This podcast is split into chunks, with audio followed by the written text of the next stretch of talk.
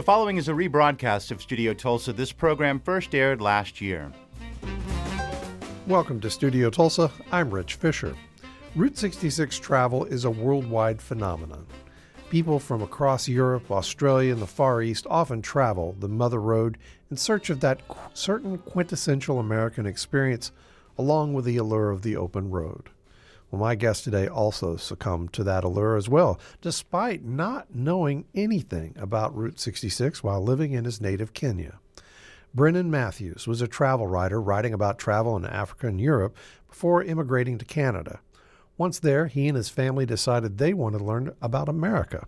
And what better way than to drive Route 66 from Chicago to Santa Monica?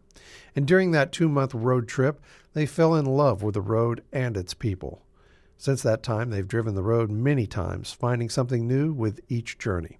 And now Matthews is the editor of Route magazine, a publication devoted to Route 66 as well as classic Americana.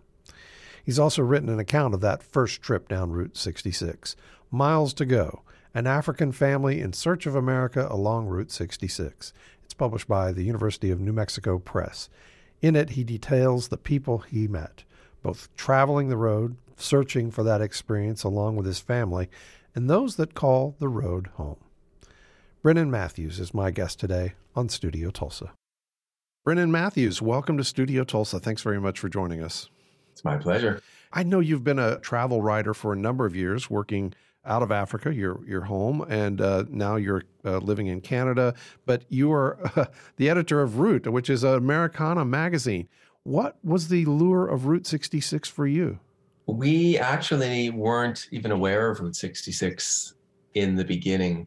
It's a really amazing thing because we stumbled upon Route 66. And then when we started doing research, because we were planning a big road trip to sort of figure out next steps, if you will, when we came over to North America from Kenya a couple years back. And we weren't really sure what we were going to do. So my wife said, Hey, let's do a road trip where us of course there's significantly uh, more things to see and do. The history is more for us anyhow more fascinating and vibrant and diverse.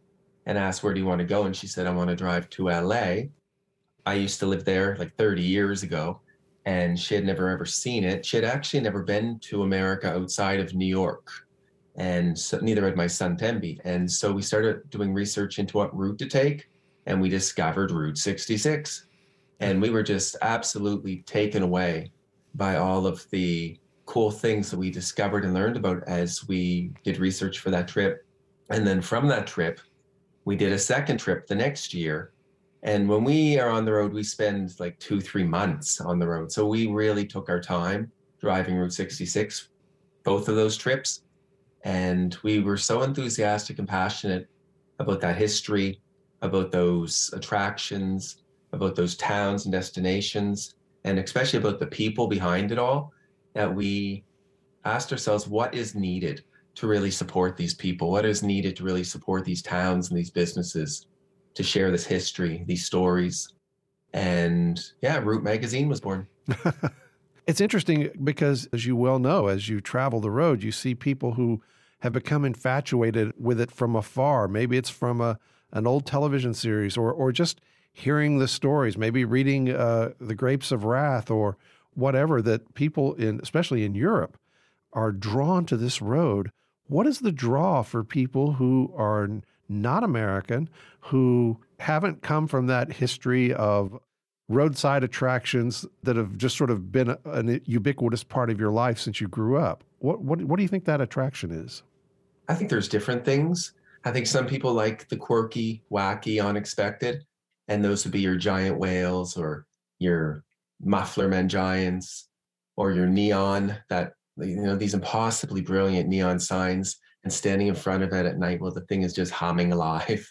Um, i think others really harken back to a time when life was a bit more simple and that's really represented for a lot of people especially as you referenced the western europeans to a post world war ii so late 40s 50s era when they started seeing things like you know happy days or hopscotch or you know uh, diners and food brought right to your car you know and by women on roller skates or just when things were less generic, when things were a lot more unique and a lot more interesting.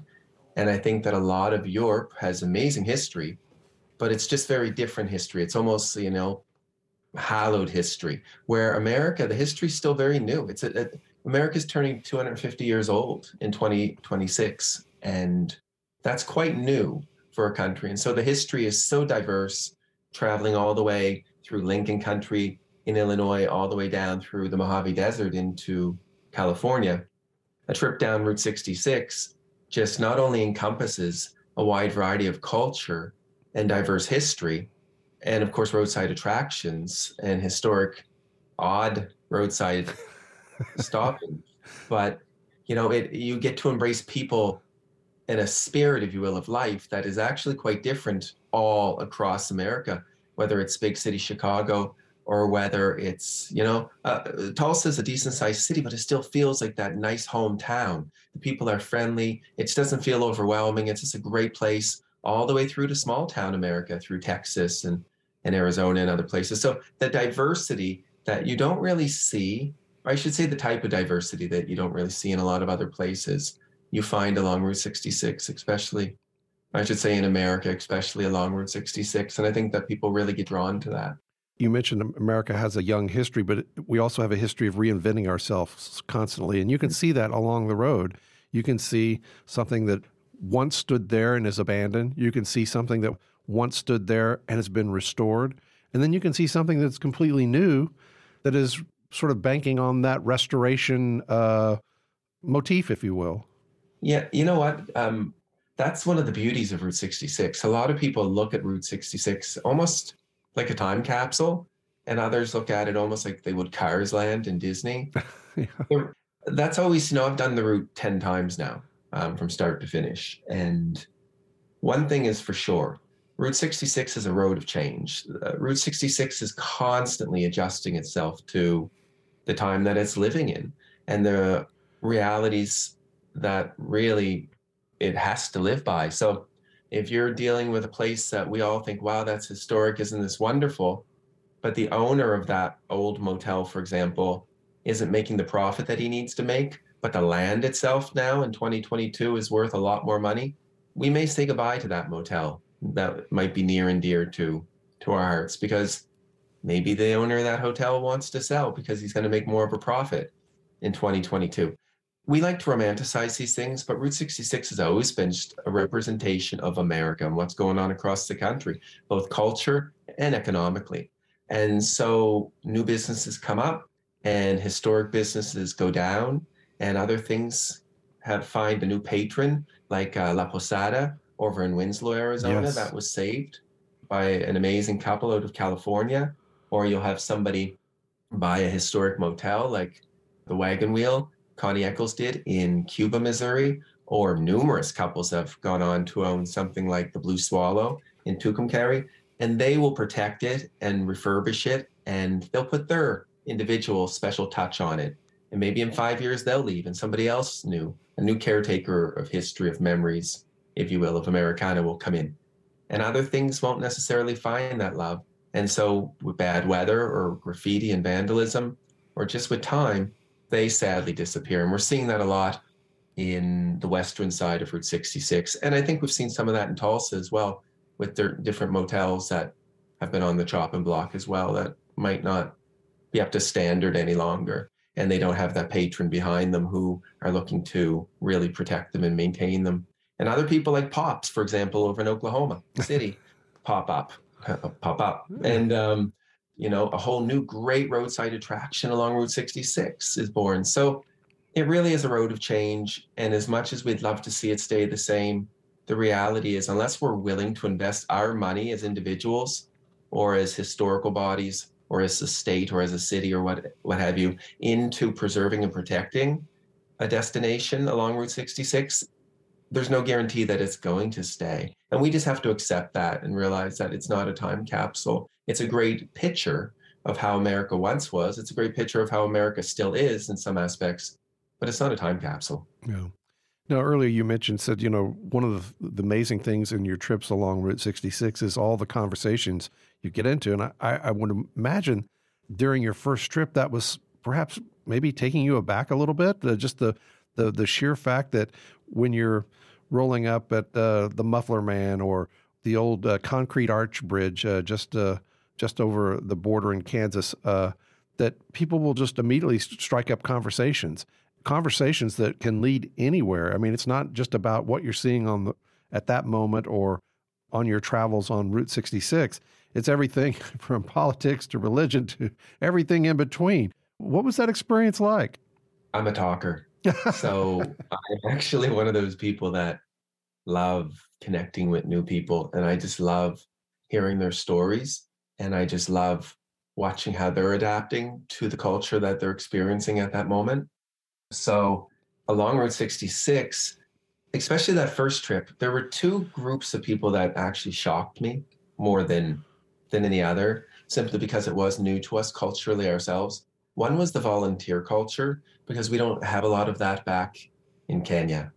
But you go into museums, you go into Route 66 installations in many towns, especially Illinois or Oklahoma, and you tend to meet a lot of retirees who are spending a couple hours, maybe a couple days a week, volunteering in these museums and in these places. And they love to talk. So you walk through that door and they're like, hello. And they, I mean, like three of them rush over to greet you if, if there's three. You're their energy for that day. And they're there doing what they're doing because they love the stories behind what they're representing in that destination. And we had never really met a lot of retirees who were busy, who were active doing that type of work in their golden age. And so that was really fascinating for us. And then the other one are the Europeans or the international travelers. And we met all sorts from Brazil to Italy, you know, couples on their honeymoon. Or we met people, I met these two couples at Funk's Grove in Illinois, and they were going in to get some maple syrup, but they were in a a very large RV and they were heading down to Mexico for one of them to get new false teeth. That's right. I remember that. And I just thought that was the strangest reason. You're actually driving Route 66 in an RV all the way from Illinois, heading towards Mexico so you can get some new false teeth.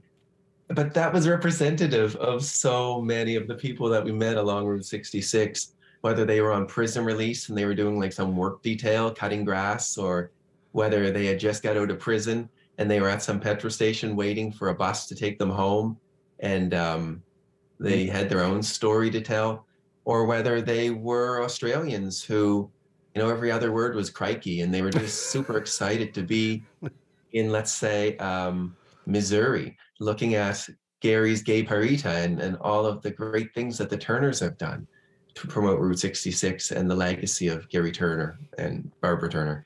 And you know, it was just amazing hearing their story how all of these people were already enthusiastic and had a Route 66 on their bucket list from all around the world, from Japan. And we didn't even really know anything about this highway. And then they were so enthusiastic about it. And it wasn't, like you said, it wasn't even their history, but they embraced it all as something that they thought was the epitome of America. Mm. And that's what America was. It wasn't New York and it wasn't the Grand Canyon it was that old gas station, or it was at Neon, or it was knee high socks and, you know, the, the sock hop. And, you know, it was just so cool to actually experience that with those people. My guest today is uh, Brennan Matthews. He is the editor of Route, a leading National Route 66 and Classic Americana magazine. And he's written about his very first trip all the way down the Mother Road Shortly after moving to Canada from his native Kenya, it's titled Miles to Go An African Family in Search of America Along Route 66. He's our guest today on Studio Tulsa. One of the things you did do on that very first journey was take a lot of time on the on the route. And I think most people when they're traveling the route and of course with the lure of the interstate is to sort of dip into Route 66 and then go back to the interstate and dip back into the the route, but trying to drive the route all the way from Chicago to Santa Monica and taking that time, what did you learn about the road that you probably might have missed otherwise? You know, it's interesting because a lot of people ask the question, is there is there anything interesting to see in this stretch? So they'll write to the magazine and they'll say, Oh, I'm driving, I don't know, from Tulsa to Amarillo. Is there anything interesting that I should look for? That's a very interesting question for us because having driven every single uh, mile of the road and having stayed on it the entire trip, that trip and every trip since, at least where possible, without, you know, barring any closings, the answer is yeah, everything. Like you literally can drive one hour between Tulsa and Oklahoma City, and there's like 15 things to see. Hmm. So, one of the key things that we realized very quickly when driving Route 66 is that there are uh, innumerous, you know, a plethora of things to see constantly. So you're going to stop potentially, especially in the first four states Illinois, Missouri, Kansas, and Oklahoma. You could literally stop every 15 miles, maybe less, to actually see things and experience things that aren't just, oh, look, another drive by shooting with the camera, but literally worth stopping and absorbing that history and learning more about that story. And so that was really impacting to us because where we come from in Kenya, a road trip really is A to B. So when we would leave Nairobi and we would drive 500, almost 500 kilometers to get down to Mombasa, to you know the, the ocean, the beaches, other than stopping for gas and stretch your legs, you're not stopping at all. Like there's nothing to stop for. America is a very special country, and Route 66 is a very special roadway because there are so many reasons to constantly stop. We took, we took, and we generally take around two to three months when we do each of these major Route 66 road trips, which is every year. And no matter how many times I've seen things, I am constantly discovering new things. And I'm constantly, even this summer, as we discover new things, we were wondering, how the hell did we miss that the last nine times we did this trip? Like, where did this come from? And it's historical. It hasn't, it's not something that just came up. We'll discover lots of those as we do each trip too. But we'll discover all sorts of historical things that for sure were there when we drove by last time, but we didn't even notice it. And that was a real eye opener for me because there's not a lot of places in the world that have that. And I think that that is also something that really resonates with your Australians, your Canadians, your Brits, people who come from road travel culture and countries that are more developed, so they could have more reason to stop and pull over but they don't. America is a very special country. America is a special country, but we also go from point A to B an awful lot in this country as well, as you well know. Uh, I want to ask about your family, uh, how into it your son uh, Tembi was. You know, I can imagine two or three months on the road. Uh, most kids would get real bored with it, but he seemed to be very much into the moment of seeing something new every day. That's a great point, and it is something that's very special about our son. We've tried to talk with friends over the years about trying to join us, you know, friends of couple friend, family friends who have children Tembi's age who he's close with, just to try to bring Tembi some company when we're on the road as well, because he would love that. And they all basically say the same thing. They say our kid wouldn't handle six minutes on the road before they'd have a meltdown. And even his friends say, I can't understand how you're not bored out of your mind being with your parents for two and a half months driving on a road trip. And Tembi will tell them, it's amazing. You should see all the new things we're seeing. Hey, look at these pictures that I took actually, because now he's really into photography and he's just 14, but he started getting into photography when he was around seven. Uh, look at these pictures of these weird ghost towns or these unusual muffler men giants, you know? Look at this this video I shot standing in front of this neon at night listen to this hum. This place is 80 years old. It's just awesome. He'll relay these things and they're they get kind of glossy eyed and they're like, oh wow, that's cool. Anyhow, but for Tembi, he really still gets very much in it, and it's a highlight of every summer that he that we do uh, these trips. Tembi has been so back home in Kenya. I was editor in chief with Destination magazine, and Destination was a leading continental travel magazine that focused on investigative journalism and travel and celebrity and stuff. And so we traveled a lot as a family back then. So Tembi basically grew up on the road. Hmm. Tembi's been in hotels. Tembi's been on the road. Tembi's been at uh, fine dining and questionable dining experiences in the middle of nowhere um, ever since he was born. Like literally, when he was two months old, we were in the middle of the desert somewhere on a road trip, um, exploring some far flung corner of the Maasai land, Maasai country. And so Tembi has this in his blood, and Route 66 is not the same in any way. And so he will constantly have new stuff to get engulfed by as well. So no, he just loves it. Every year it's such a highlight for him. In your book, you sort of allude to the fact that not only was Route 66 a transportation artery, oftentimes it was a route of desperation, of, of people seeking change. And of course, that's something I'm sure you witnessed over and over again on the route. I remember there's an episode uh, uh, staying in Carthage, Missouri, somebody obviously in a little bit of distress, looking for a place to stay tonight and finding uh, that the rate was too high. And uh, you mentioned uh, a group, actually, this was in Oklahoma near Sayre, Oklahoma. Uh, prison releases uh, inmates hmm. uh, to go on parole or to finish their sentence. They stop at a gas station while they wait for a bus to take them back to wherever they hail from. Uh, so you, you saw a lot of stories of desperation of people struggling on the socioeconomic scale along the route. And of course, that is a, a, big part of the history of the route as well. It is. And it's a big part of the story of America, right? So that's again what I mean when I say it's not a time capsule. It's just a real good example of America in its all of its fullness. You know, you got your fine dining, you got your five dollar, uh, you know, fifty cent hamburgers. You got your homeless everywhere. You got your people driving around in Mercedes Benz. You have there's just so much diversity, but that diversity is really representative of the whole country and what's going on. And so it's impossible when you're really doing a Route 66 journey to not experience America. Well, that's what a lot of us are interested in when we hear people's stories, too. You know, we found it fascinating listening to people who had very unique experiences to anything hopefully we'll ever experience, whether it's somebody who um, we ran into a, a, lovely young lady whose parents were both severe drug addicts. And so she was raised by her grandmother. And she had a, a really fascinating, heart moving story to tell. But was even more, what was even more fascinating about her story than just the plight that she went through and her brothers and sisters went through growing up in that type of home was the hope that she had. She wanted to be a nurse. And so she was looking at where she could actually study. She was finishing high school, but she had hope for the future. And when she actually graduated from nursing, her hope was to actually be able to support her siblings who never had the same the same dreams and ambitions and goals to do something with their lives as she had, but she wanted to be an example for them. That's amazing to us. That that being able to dream and to be able to say, you know what, I've been dealt a bad hand, but I don't have to stay down here just because my life was difficult to start with. I'm going to work hard and I'm going to accomplish something with my life. You've seen that over and over with the people that we spoke with and spent time with along Route 66.